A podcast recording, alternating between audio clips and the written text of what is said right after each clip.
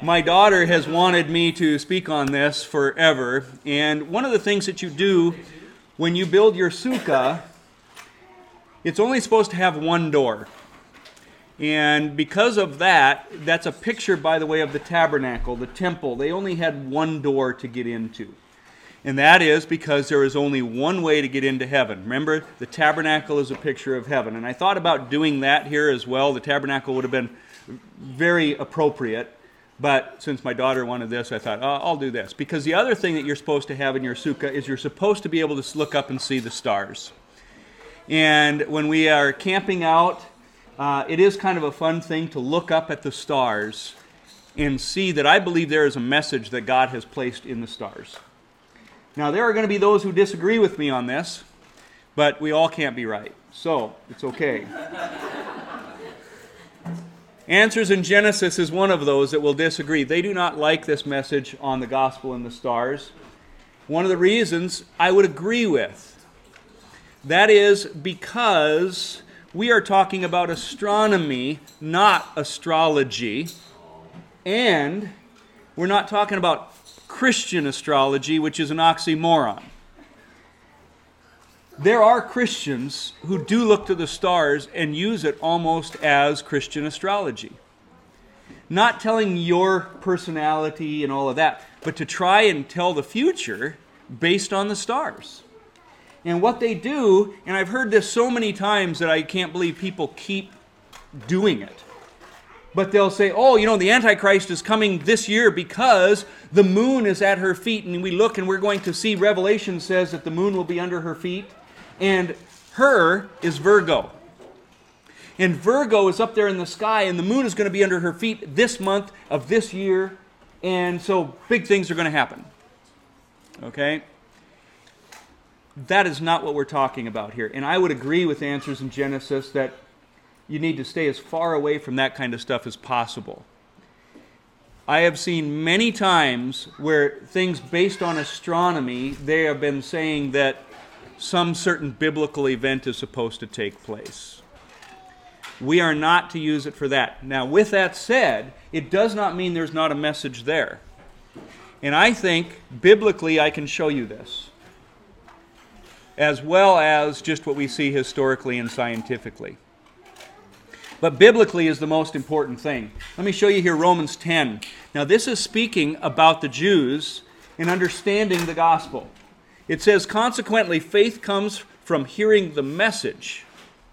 That's a good, good thing, right? The message is heard through the word of Christ. But I ask, did they, Israel, not hear? Not hear what? The word of Christ. Of course they did. They heard the word of Christ. Why? Because their voice has gone out into all the earth, their words to the ends of the world. Whose voice, whose words? Well, it had to be the prophets, right? Like Isaiah, Ezekiel, Jeremiah. Not at all. This is a direct quote out of Psalm 19, and it tells us whose voice it is, whose words it is. Check this out. The heavens declare the glory of God. The skies proclaim the work of his hands. Day after day, they pour forth speech. They display knowledge. There is no speech or language where their voice is not heard. Their voice goes out into all the earth, their words to the ends of the world. Now, there is an aspect of this that there is no question that God, you can see God through his creation. It is not a 67th book of the Bible, as some people will say, not at all. But Romans says that we can clearly see God's power, his, his, his invisible qualities, his power, his nature, through that which has been made so that men are without excuse. So, yes, you can look at that and say, there has to be a God. We can look at DNA, we can look at anything around us. A tree, a fly tells you there has to be a God. But we're talking about speech here, pouring forth speech. Do you know the Bible? I grew up thinking things like astronomy were just stuff to stay away from. That's astrology. To me, astronomy and astrology kind of equated. Because I remember my mom and dad kind of talking about horoscopes, don't ever read those in the newspaper. Hey, amen to that. But it kind of put me off to the stars altogether because Satan hijacked it. The Bible talks about stars and constellations. Job 9 9, he is the maker of the bear. That's the Big Dipper. Orion, Pleiades. Pleiades is a star cluster within Taurus. I'll show it to you in a, in a little bit. And the constellations of the south. The south is interesting. Uh, just take note of that. Job 38, can you bind the beautiful Pleiades? Can you loose the cords of Orion? Can you bring forth the constellations in their season or lead out the bear and her cubs? We see in Acts 28, there was an Alexandrian ship with the figurehead of the twin god Castor and Pollux. Okay, this is Gemini, is what maybe you have heard it as. We see different countries sometimes have different names for the same constellations, but those names are going to mean the same. We'll talk about that more coming up. We see in Job 26 the gliding serpent, which is uh, Draco, the dragon, up in the sky.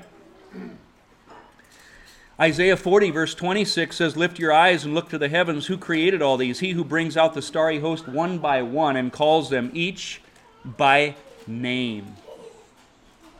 Now, back in Abraham's day, they say that there was maybe about 3,000 stars that you could see with the naked eye. Today, when we look at you know, the sky, we can see trillions of stars.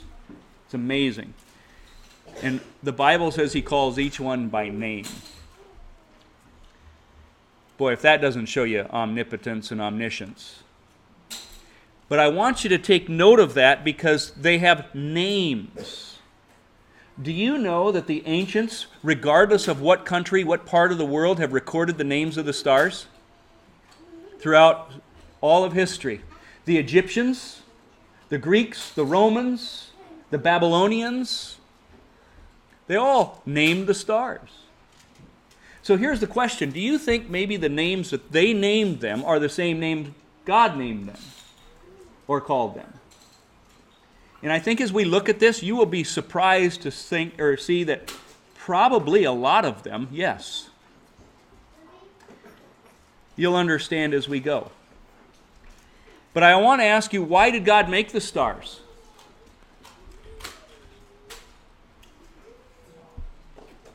Because the Bible tells us. Well, to declare his glory is one. Exactly. He in Genesis says it, it was for time for times and seasons.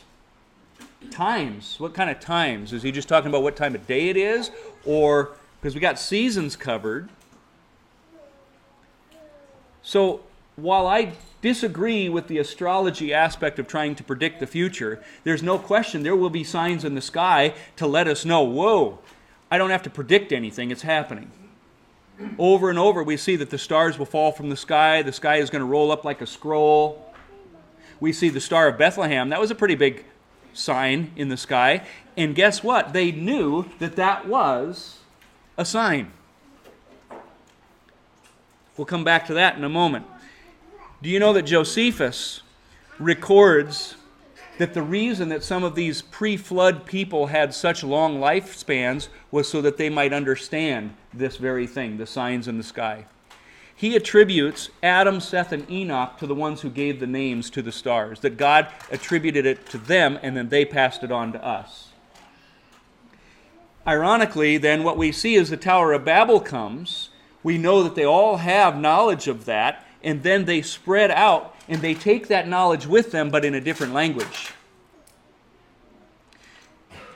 Which is fascinating to me because do you know that it does not matter where I go in the world, they have the same constellations, the same pictures? I will show you that in a moment too. How could that be? How could the people in Egypt or China in the southern hemisphere, you do have different constellations where what you can see that we don't get to see unless you travel there. But nonetheless, all around the world, we have the same pictures. The Tower of Babel explains why that would be. Because there was a common knowledge and they went out. Now, their names are different. Why? Well, because they speak different languages. But you're going to see that the names have the same meaning. What happened? Well, 2 Kings 23 5 says that He did away with the pagan priests appointed to burn incense on the high places, to the constellations, and to all the starry hosts, those who burned incense to Baal, to the sun and moon. You see, people began to worship the creation rather than the creator. And that was not a good thing. Satan twisted what was good to get it to be abused and worshiped. Babylonian libraries are filled with all kinds of astronomy as well as astrology. Isaiah 47 spoke of this kind of thing when he says, All the counsel you have received has only worn you out. Let your astrologers come forward, those stargazers who make predictions month by month. Let them save you from what's coming upon you. We see this poem, a Babylonian creation account. And in it, it says, Anu, who is their creator, made excellent the mansions of the great gods in number. The great gods are the 12 constellations in the zodiac. What's a zodiac? It is the path the sun takes across the sky. And so there is a constellation for each month of the year.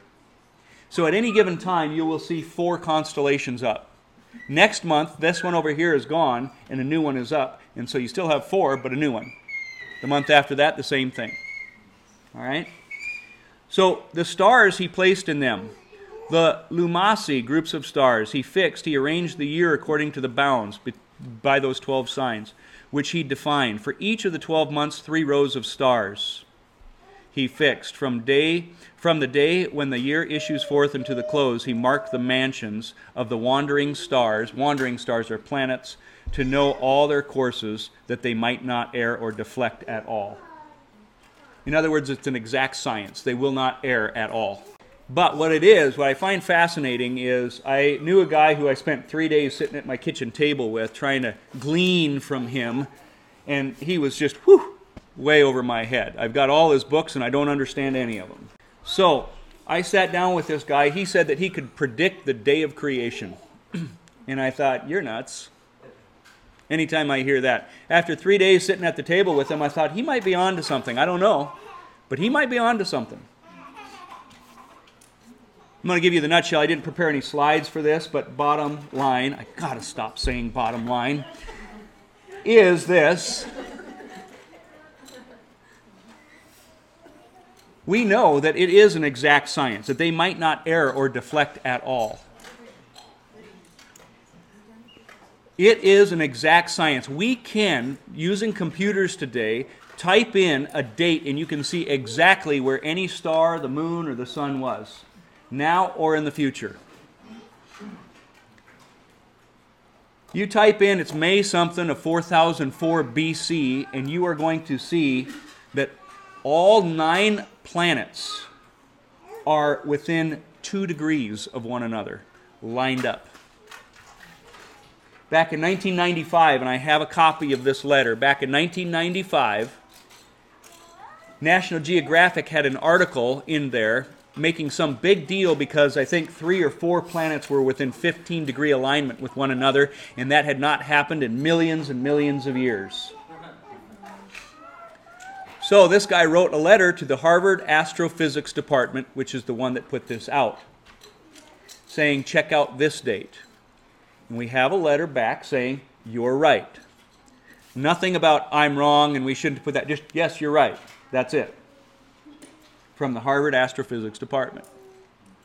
There's a verse in Isaiah that talks about at creation, God seems to have arrayed the planets like an army. They lined up like an army. And so he thinks, which may be true, that those planets, when he first created it, that's when everything starts its motion. The winding of the galaxies even tighter, and all of those kinds of things. So, interesting, because it is an exact science. So, anyway, that's a side note. We see Paul in Acts chapter 17 quote some of the, the, the poems of astrologers and people like that. It says, From Zeus we lead the strain. Oh, by the way, this is not Paul, this is the poem Paul quotes. It says, From Zeus we lead the strain, He whom mankind ne'er leaved unhymned, of Zeus all public ways, all haunts of men are full, and full the sea, and harbors of Zeus all stand in need. We are his offspring. That's all I need to read. Because when we go to Acts chapter 17, Paul says, For in him we live and move and have our being. As some of your own poets have said, we are his offspring. He was relating to their culture, trying to say, listen, it's not Zeus, it's God, Jesus Christ. But this is indeed the poem he was quoting. Uh, there's all kinds of information that I could you know, show you on that, but we don't have time. Last thing before we really get started in this is how did they get those names then? How many of you have gone out tonight or last night and you looked up in the stars and you saw, oh, Virgo, looks like she's a virgin? How are you going to get that out of the stars? There's no way you get these pictures from the stars. Well, Again, Josephus says that God taught Seth, Enoch, and Adam these things. Why are these pictures the same, as I said? And no question they are, because whether you go one place of the world or the other and you see Virgo, like I did that, you see Virgo. In some, the Hebrews don't call her Virgo; they call her Bethula, because that's the Hebrew word for virgin. Virgo is the Latin word for virgin. And so the same meaning, just a different name because of a different language. Well, do you guys remember Daniel when he was taken captive to Babylon? And the Babylonians were big into astrology. Remember, he was delivered out of the, uh, the lion's den and whatnot. A number of times he's delivered, but what, is ha- what happens after that? He is made, as the scriptures say, chief of the Magi. Who came to see Jesus at his birth? The Magi. How did the Magi know that there was a star that would appear, and when it did, it would mean the King of the Jews is born? I think it's because Daniel taught them the real astronomy and that there was a day coming. And there's so much here that I, I don't even think we understand anymore. But is, isn't it interesting? There are 12 constellations, and how many tribes of Israel? 12. And we have Dan is a serpent, the lion of the tribe of Judah, Leo. We've got all, I mean, there is one for every tribe. Okay? Now, I think it's been corrupted. I don't think we're going to be able to be exact on all of this. So I don't want you to, you know, get too specific here. But in general, we're going to see a picture that is no new message. I'm not going to give you anything that isn't already in Scripture, but a message as we read in Romans and Psalms that declares the glory of God and gives us the same exact gospel message that the creation does proclaim not only his handiwork, but his plan. When did God choose you? Before the creation of the world. Before he created the stars, he knew the gospel message. So, why would he not put the gospel in his creation? Makes sense to me. Well, let's see if there's anything to really back this then. What you're going to see is here is the zodiac 12 constellations for the 12 months of the year. As I said, three up every time, or four of them up every time. What you're going to notice is that I've got them divided into three different books. Now, by books, I simply mean a set of four. Where do you start in a circle? We'll get to that in a second, but before I do, I just want you to notice here what things look like actually. Number one here, notice there is a, this is a woman with a branch in her hand. That's what you'll always see. Here is a pair of scales, a scorpion, half man, half horse, centaur, shooting scorpion. In Egypt, I don't remember, when we went to Egypt, those of you who went with us here, I wanted to show you the calendar. An Egyptian calendar, you can buy it at their papyrus shops and all of that. This is from 2000 BC. What I just showed you was a modern day uh, zodiac. Here we see the, their calendar. What we have are there are 24, or maybe it was uh, 12, 1, 2, 4, 12 people around the earth representing the 12 months of the year. There are 24 hands for the 24 hours of a day. Inside that, you have 52 symbols for the 52 weeks of the year. And inside that, then you have the zodiac. And let me see if I can find it. Here is a woman with a branch in her hand, a pair of scales, it's upside down here, a scorpion, half man, half horse shoot scorpion. And we're going to see all of these. You'll see Pisces, you're going to see Capricornus, you're going to see Aries. It's, it's all there. Nothing has changed since 2000 BC when it comes to the zodiac. Here it is blowing up a little bit easier for you to see. Woman, scales, scorpion, shoot scorpion. As I said, where do you begin in a circle? Don't know for sure, but based on Egyptian archaeology, in a lot of the temples, they will have the zodiac, but rather than in a circle, it goes in a straight line. And it's interesting because they have the Sphinx always between Virgo and Leo. Now, they're next to each other in your circle, Virgo and Leo, the woman and a lion. The lion is the last one. And so some believe that the word sphinx means to unite. And therefore, you have the beginning united to the end, which you have the head then of Virgo, and the tail end is Leo. Half person, half lion when in the Sphinx. Don't know, but it's a possibility. But they always have, when it's in the straight line, it makes sense that they always have the sphinx in between those two. So, when we show you these books, what I want you to see is that there are four in each book, like I said, and there is a pattern to each of these. The first one that I show you is always going to simply identify who that person is in prophecy. The second one is going to show the work of that person as they do it in grace. You'll understand more as we go. The third one is going to show the work done in conflict. And the fourth one is going to show the final fulfillment of the prophecy of that person that was identified in number one. So, the person, the work they do in grace, the work in conflict, and then finally a fulfillment. So, let's start. The very first one is Virgo the Virgin. I'm going to go through these quickly, but the first one, in Hebrew, they call her Bethula, as I said. In Arabic, they call her the branch. In Ceres, uh, Greek, they call her Ceres. In Egyptian, they call her Aspolia, meaning ears of corn. Uh, we could, I'm not going to give you all of them, obviously. I just want to show you, I'm highlighting some things here. Most of them focus on the branch, not the virgin. Virgo is virgin. But this shows us that the branch is the most important part.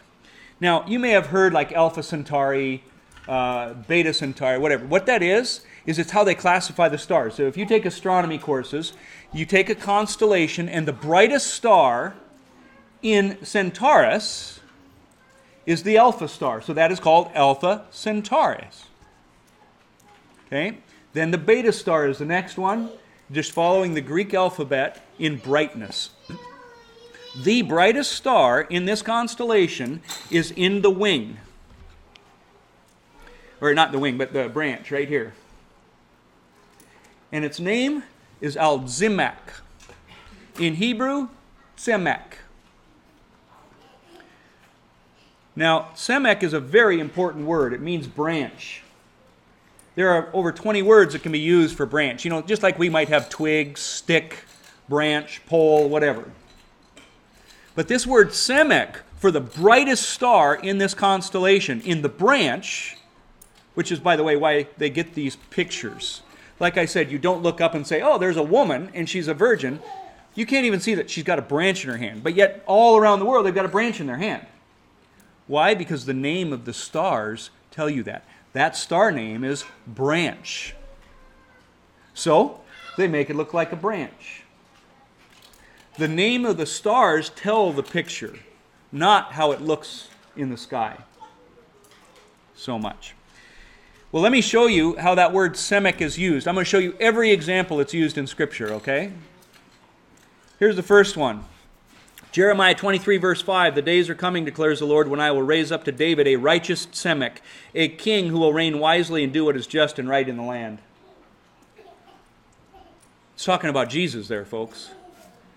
Zechariah 3:8 Listen, O high priest Joshua and your associates seated before you who are men symbolic of things to come. I'm going to bring my servant, the Tzemek, another prophecy of the Messiah.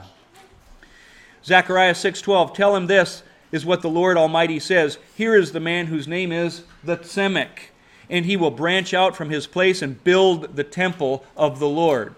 Another prophecy of Yeshua. Isaiah 4 2 In that day, the branch of the Lord will be beautiful and glorious. That's every place where that word is used. And in every place that that word is used in Scripture, it is talking about the Messiah. Now, you tell me why in the sky do we see a virgin bringing forth a tzemek? Doesn't that sound like maybe Virgo is a picture of Mary? The second brightest star in this constellation, the Beta star, is in the wing. Note this verse in the branch of the Lord will be what? Beautiful and glorious. What's the name mean in this, this second brightest star? Gloriously beautiful. I don't think this can be an accident.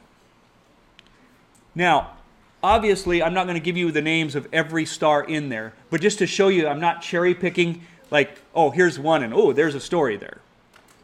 I'm going to give you a few names and just fly through them because otherwise we'll never get this done. The Epsilon star in the right arm, who shall come down or who shall have dominion. Another one, the branch, spike of corn, who carries. She's carrying the branch, and so on. But who shall come down and who shall have dominion? Who could that be? There's only one person who shall come down and have dominion. Um, Therefore, the Lord himself will give you a sign. The virgin will be with child and will give birth to a son and will call him Emmanuel. A sign. And yet we see that there was a sign in the heaven. And guess what? We know when Jesus was probably born at the Feast of Tabernacles. And guess what constellation is up over in Israel at that time? This one. Second one is scales. It's called Libra, 51 stars in it. Names of the constellation itself are weighing, the scales weighing, station of propitiation, purchase or redemption. Propitiation is a word we don't really hear much in the King James. It basically is what Jesus is for us, our propitiation. It means to step in the place of someone else. So he died in our place. So what we see here, these are scales, but it also has a redemption and uh, a sacrificial aspect to it. Those are the names of the constellations. It's interesting, Isaiah 40 talks about scales. And it says, Who has measured the waters in the hollow of his hand, or the breadth of his hand marked out the heavens? Who has held the dust of the earth in a basket, or weighed the mountains on scales, and hills in a balance? This is basically talking not about literally weight as much as measuring people. Look at this in Psalm 62, talking about men people.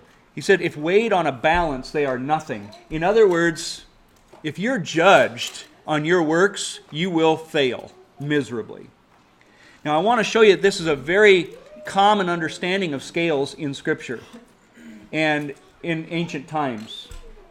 For example, here, um, Revelation 5 9, talking about propitiation as well they sang a new song You are worthy to take the scroll and open its seals because you were slain, and with the blood you purchased men for God. Well, the beta star here is the price which covers, and it is in the uh, upper scale there. If men are weighed on a balance, what's going to happen? We're going to be found wanting. There has to be a price that covers. Well, remember I said that we identify the person in the first one. We've identified that person. The Tzemek.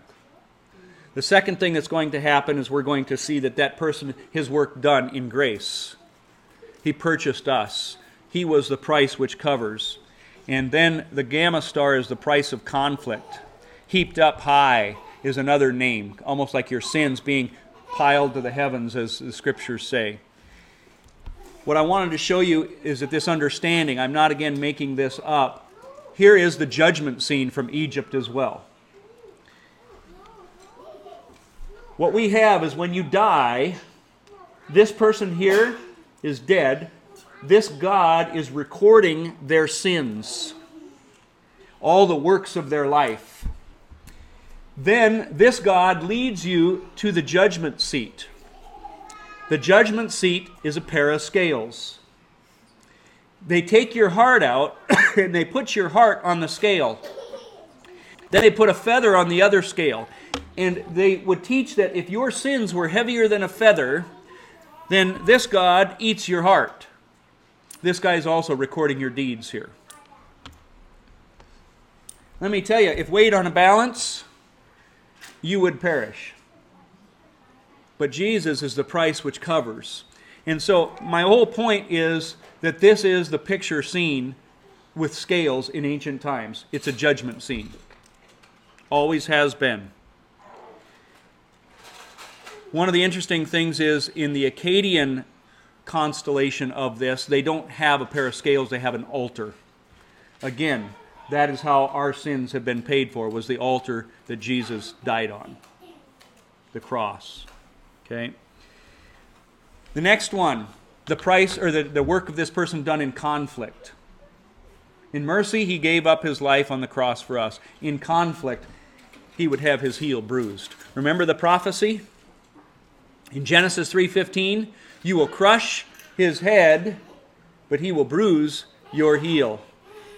The next one is the scorpion, and what do we see? Here are names of the conflict or war, wounding he that comes. Well, we already decided who was coming, the one who would come down and have dominion. This one is wounding he that comes. Attack of the enemy. So those are names that are there. I want to show you the picture in the sky, what you see. And this is one of my favorites in the sky. Is I you'll see over here in the southern horizon, you, you'll see Ophiuchus and Scorpio. Scorpio is this serpent, this uh, scorpion. I made this up, so this is not exact uh, to whatever, because there should be a star here that's not, and so on. But is this Microsoft Paint? Yeah, probably. I did it years ago.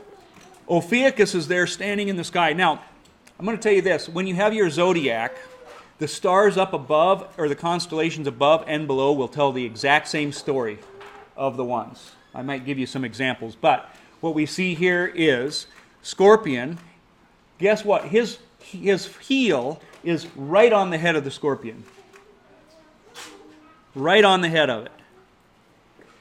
And I think it'll be coming here in a second, so I'm not going to give it away yet. But his head there, and the other one, the scorpion is stinging the heel. Now, Ophiuchus is a whole new constellation. That cross is in the sky no matter where you go in the world, as well, by the way. There's a couple of them up there. But he is holding a snake. The snake itself is another constellation and all the names in it are evil. Notice he's trying to grab the crown. The crown is another constellation called the Corona Borealis. He's holding it, not allowing it to get the crown.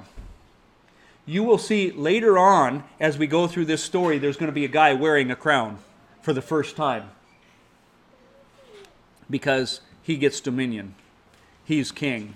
But right now, it's a struggle that he does not get that. Over and over in the constellations, what you will see is a God figure crushing the head of an evil figure.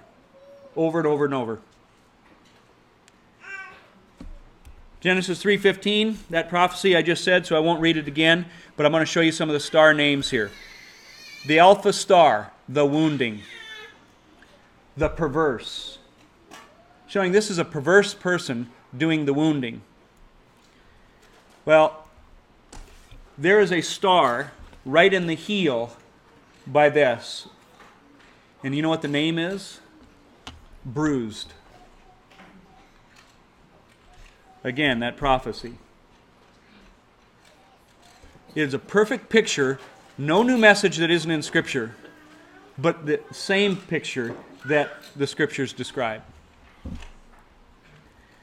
Next one, half man, half horse shooting scorpion. We see names like um, archer, arrow, graciousness or beauty of the coming forth, archer again. Well, the Bible says that when the Lord comes back, it says he will, in your majesty, ride forth victoriously in behalf of truth, humility, and righteousness. Let your right hand display awesome deeds. Let your sharp arrows pierce the hearts of the king's enemies. That's exactly what he's doing, is piercing the heart of who? The enemy, Scorpio. Revelation talks about the Lord coming back on a white horse to do what? Bring justice, judge. Psalm 64 He will shoot our enemies with arrows. Suddenly they will be struck down. Let the righteous rejoice. Other names in the constellation here are Gracious One, going or sending forth, the dart who comes forth, riding of the bowman, Prince of the earth, beauty of the coming forth, he conquers. So, going through this quickly, what you've seen in book number one is this Jesus is born of a Virgin Mary. He dies on the cross for our sins to cover it. In so doing, gets his heel bruised, but crushes the head of the devil so that when he comes back, he will put down the enemy forever and bring justice and judgment. In essence, that's the picture of the first book.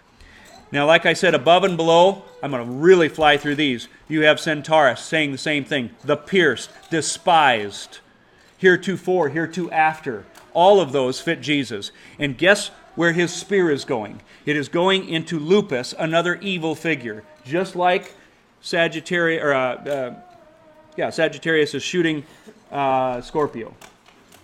He's defeating one.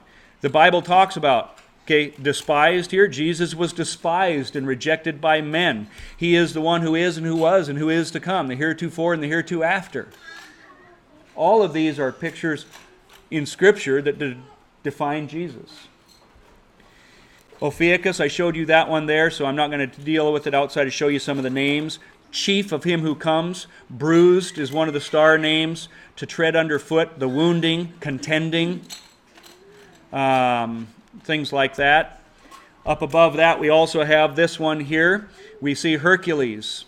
Hercules, you can see where the in the sky where it's at. The serpent is trying to get the crown from Ophiuchus there. Hercules has a three-headed monster, serpent, in his hand, a club about to strike them. Why three heads? Remember, Satan is a trinity just like God is. He is the Antichrist, the beast out of the earth, and the beast out of the sea. There, the, the, dragon, the beast out of the sea, the beast out of the earth. There is a trinity. He, Satan always mimics what God does. His left foot is standing right on the head of Draco, the serpent, the dragon, crushing the head of the dragon. Same picture that we see here with Ophiuchus crushing the head of Scorpio. So there is a consistency above and below them. Um, I'm not going to talk about Boötes. He's the harvester, that kind of thing. Um, harvesting the earth, take your sickle and reap, that kind of thing that's seen. Um, we also see uh, Draco here. Draco the dragon. The whole northern sky is a picture of heaven.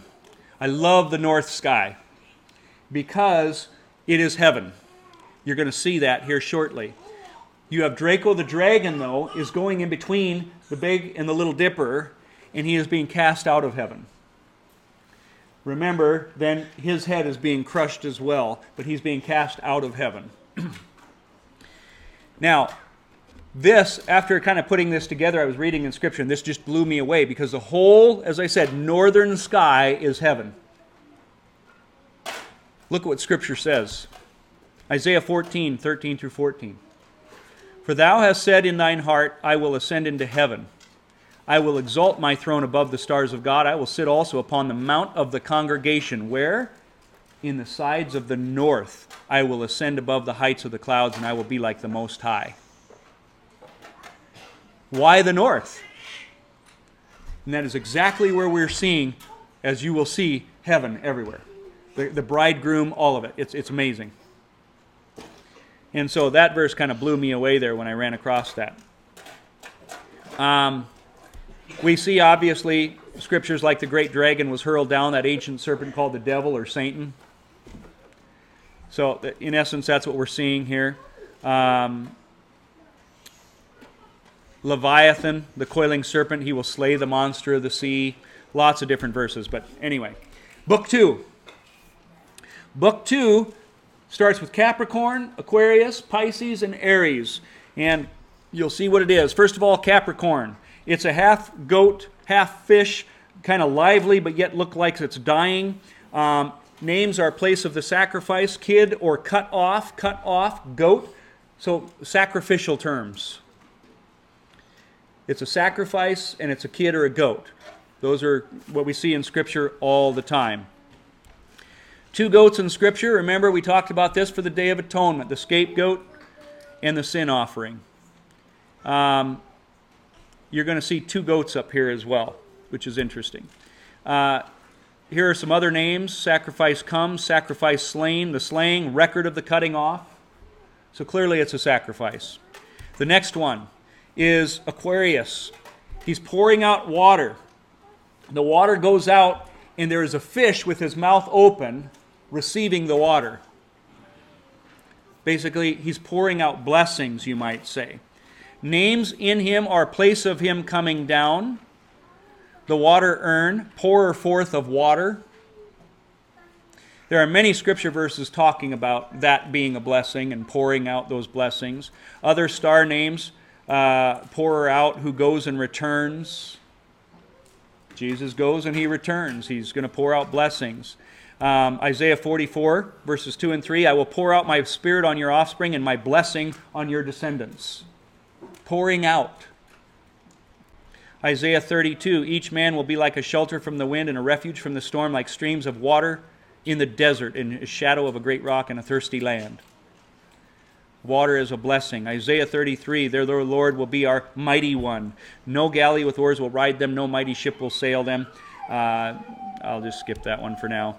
I will sprinkle clean water on you. You will be clean. I'll cleanse you from all your impurities. Now, some of these might be a stretch, I don't know. But the general picture is he is pouring out water. Water is also a picture of the Word of God, the Spirit of God. We just talked about that in tabernacles. When they're pouring out the water, what are they doing? They're asking for the Holy Spirit and rain. Water. It's being poured out. Well, who's receiving the water? Well, one of them is one of these fish here. Two fish. Very interesting. Because the names of the constellations are fishes of him that comes the meaning. Fishes, fish lengthened out, as in prosperity, blessed. So here you have Aquarius pouring out water, and the fishes of him are receiving the blessing. The fishes of him who comes. We know that God has chose us to be his inheritance. He chose Israel. We know that there are a people that the Lord has blessed. That's who we are we know that there are two of them, just like we had Ephraim and Judah, or Judah and Israel, right? The northern and southern kingdom, or you could even say Jews and Gentiles. We know that they are going to become one. And here's the amazing thing these two fish are later going to become one as we go through the story. The two become one, united together. You'll see that later. Um, there are all kinds of verses talking about joining the house of Israel with, the house of Judah. I'll choose Israel, will settle them in their own land. Aliens will join them and unite with the house of Jacob. The Gentiles uniting with the uh, Jews. We see Ezekiel 37 I'll make them one nation in the land on the mountains of Israel. There will be one king over all of them, and they will never again be two nations or divided into two kingdoms. Will be one. Now, in the sky, you're going to see they're attached to a band, they are bound together. But you guy, have a guy named Cetus. Cetus the sea monster, who is holding that, that band or those chains, holding them together. I'll talk about that later. Aries, then the last one here. Uh, Aries, we see, is again a sacrificial animal. We see the names are righteous sacrifice, merciful sheep, lamb, reign or dominion of Ammon. Other star names wounded or slain, bruised or wounded, the bound. All of these. Um, Revelation, obviously talking about Jesus being the Lamb of God. Worthy is the Lamb who was slain.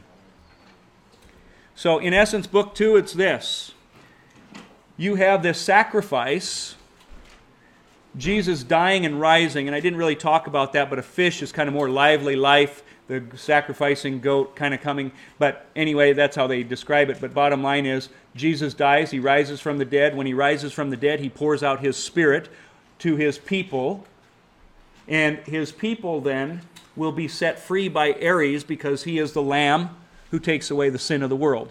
Now, Cetus the sea monster, I didn't tell you this either, but in the sky, Cetus the sea monster is holding Pisces, the, the bands. Aries has his paw also on the bands, about to break those bands, to free, to free the, the fish.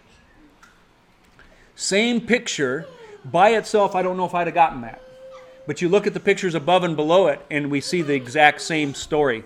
We have uh, Cetus the sea monster holding these chains here of Andromeda. Notice her name set up as queen, chained, stretched out. She's bound, just like those fish were. She is broken down, weak, afflicted, struck down. Many times the Bible uses those terms to describe Israel. O afflicted city, you afflicted one, free yourself from the chains on your neck, O captive daughter of Zion. I mean, just over and over, we can see those type of things. Well, right next to her, okay, keep in mind she is chained. Note that. We then have Cepheus up there. This is in the northern sky now. Cepheus is this crowned king. Remember the crown that the serpent was trying to get? He now wears it. And it's this one comes to rule. King, comes quickly, the Redeemer who bruises or breaks. Those are star names. Right next to him in the sky, you have this reigning king. Right next to it is this beautiful picture here. We see this woman with star names the branch, the freed, the freed, set up as queen, enthroned. Remember, Andromeda was chained up and set up as queen or queen. Now she's set up as queen, but she's the freed because Jesus breaks those chains. And so Cassiopeia and the king are right next to each other, being united. In other words, the wedding banquet of the Lamb and we can, you know, there's all kinds of scriptures that will talk about that Isaiah 54, Isaiah 62. Um, no longer will they call you deserted or name your land desolate. As a bridegroom rejoices over his bride, so will your God rejoice over you. Here's Cetus, the sea monster that has his, you know, holding, binding them. Names like bound or chained enemy, overthrown or thrust down, the rebel are star names in him. And again, he sees the dragon, that ancient serpent who is the devil or Satan, and bound him for a thousand years. We have the, again, a serpent, the Medusa type thing being, the head being crushed, same picture. Uh, but anyway, I, I'm going to kind of keep going. That's book two, last book here, book three Christ's second coming. What we're going to see is this is the judgment day. This is what I think maybe we're about to live out. The bull is going to come charging to judge. Then you're going to see the unity of the bride and Christ living in heaven with the lion of the tribe of Judah. You'll see. We have here the bull, Taurus, who saves or delivers, bull, coming, ruling. Those are all names there. In the neck of the bull, we see here Pleiades. Pleiades is a constellation of stars. One of them is named Congregation of the Judge. When the Lord comes to judge the world, who does he bring with him? All the saints follow behind him. That's what Revelation tells us, right? We see other names wounded or slain, leader or governor, um, abundance, center of foundation, belonging to the judge. And names like, or scriptures like Jude 1 talk about the Lord is coming with thousands upon thousands of his holy ones to judge everyone. Um, here's another verse in Isaiah 34, just talking about his wrath, and he's going to totally destroy them. Right next to that, after the Lord comes, we see here Gemini, place of him who comes, and united. Remember, the two fish were separated. Now they're united together, and we see, uh, and not just the fish, but other places. Now they're together. For the first time in the sky, you do not see the bow being strung.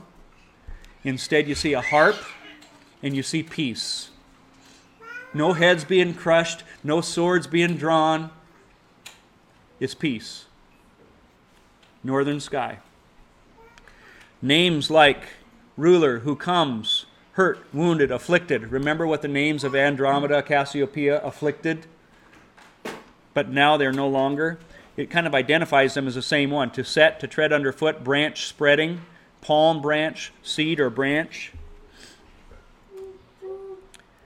Um, next one is a weird picture. It's a crab. Some of the ancients do have a different picture with this, and it's an owl. An owl has been a picture of wisdom, they say. So I don't know why this picture, how it all fits, but I, the star names are interesting. Star names, sacred beetle, cattle folds, who holds or binds, holding or encircling, possessor of seeds, multiple offspring, holding, sheltering, hiding place, assembled thousands, kids or lambs. All of them are a picture of a holding place where you are being sheltered and they are kids. They are the, they belong to the judge, you might say. It's like a heavenly home where you are sheltered, hiding out, protected. Next one, Leo. God's wrath is seen. We see who conquers, the lion, the lion, the lion coming. He's called the lion of the tribe of Judah. We see treading underfoot. He's the judge. He's exalted. He is shining forth. He is punishing. He is the coming judge who seizes. He is the enemy, or putting down the enemy. All of those star names give you a picture of judgment of the one coming to rule. And that is why Revelation 5 5 then one of the elders said to me, Do not weep. See, the lion of the tribe of Judah, the root of David, has triumphed. He's able to open the seals. Genesis 49 9 prophesied about Jesus being from Judah as well. So, again, in essence, this is what you're seeing the Lord coming back to judge, uniting the wedding banquet of the Lamb, living in heaven with the lion of the tribe of Judah. Here's what I think is cool about that Revelation 16, 17, 18, Revelation 19, Revelation 20, Revelation 21. Exact order. That's what you read about in 16 through 18. Revelation 19 is the wedding banquet of the Lamb. Revelation 20 talks about heaven. And 21, even more so, the New Jerusalem with the lion of the tribe of Judah. Same exact order. Pictures above and below telling the same story. We have Actually, three different constellations here Hydra, Crater, and Corvus. Amazing. Because the whole scene of this book is judgment and the Lord coming back. Same thing here. You got a serpent, and what's being poured out on it? A bowl. a bowl being poured out. The raven is pecking at it. That is exactly what Scripture says. When the Lord comes back in Revelation 16, the cup of the wine of his fury, of his wrath, is going to be poured out on Satan's kingdom. Psalm 75 8 In the hand of the Lord is a cup full of foaming wine mixed with spices. He pours it out, and all the wicked of the earth drink it down to its very dregs. Proverbs 30 The eye that mocks a father, that scorns obedience to a mother, will be pecked out by the ravens. Revelation 19 The rest of them were killed with the sword that came out of the mouth of the rider on the horse, and what happens? All the birds gorge themselves on their flesh. That's the picture you're seeing is judgment on those three right underneath these constellations. Then you have this one as well, the Good Shepherd. I love this one because, again, there's no bow being strung. Instead, you got a sheep almost looking back or a goat as if it was being chased, but it's safely in the arms of the shepherd. And the names are shepherd, power, um, wounded or slain, uh, band or chain of goats, she goat, wounded, and so it's just a very peaceful thing, and just all the scriptures that talk about Jesus being that great shepherd of the sheep. Isaiah 40 as well. He tends his flock like a shepherd. He gathers the lambs in his arms and carries them close to his heart. The very picture of the sky. He says, I'll save my flock. I'll judge between one sheep and another. Ezekiel 34. Or 1 Peter 5, when the chief shepherd appears, you'll receive the crown of glory that will never fade away. And wrapping up here now, our heavenly home, the Big Dipper, just like cancer has that same message of assembled thousands and whatnot. Look at the names in the Big Dipper here. Now, again, here's that verse in Isaiah 14 the sides of the north. In the northern sky is the throne of God, according to Isaiah 14. We're going to go to the throne of God. Star names in the Big Dipper are herd of animals or flock, purchased, flock or purchased, visited, guarded, or numbered. Remember cancer, hiding place, sheltered. Now they're guarded. Separate. We just read a verse how he's going to separate one sheep from another.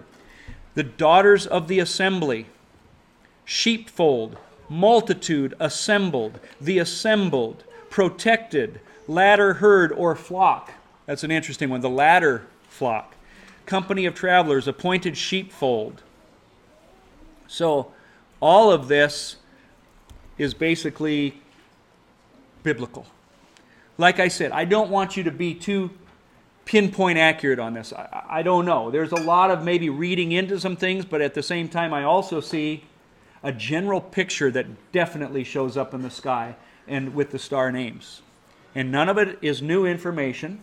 So we're not, you know, making prophecies that aren't in Scripture. We're not giving you fortune telling. We're not doing any of that. We're just simply highlighting what's in God's creation and saying it lines up exactly with what Scripture says. And Josephus says he did it. We see that Romans quote Psalm saying that they declare the glory of God. And they gave the word of Christ to Israel. This all sounds like the word of Christ to me. So, closing out, just to give you uh, a rundown again Jesus is born of the Virgin Mary, dies on the cross to take away your sins. In so doing, has his heel bruised, but crushes the head of Satan, so that when he comes back, he will put down your enemy forever. So, we see, in essence, from beginning to end. This one now focuses only on the sacrifice of the cross, and then the next one only on the second coming.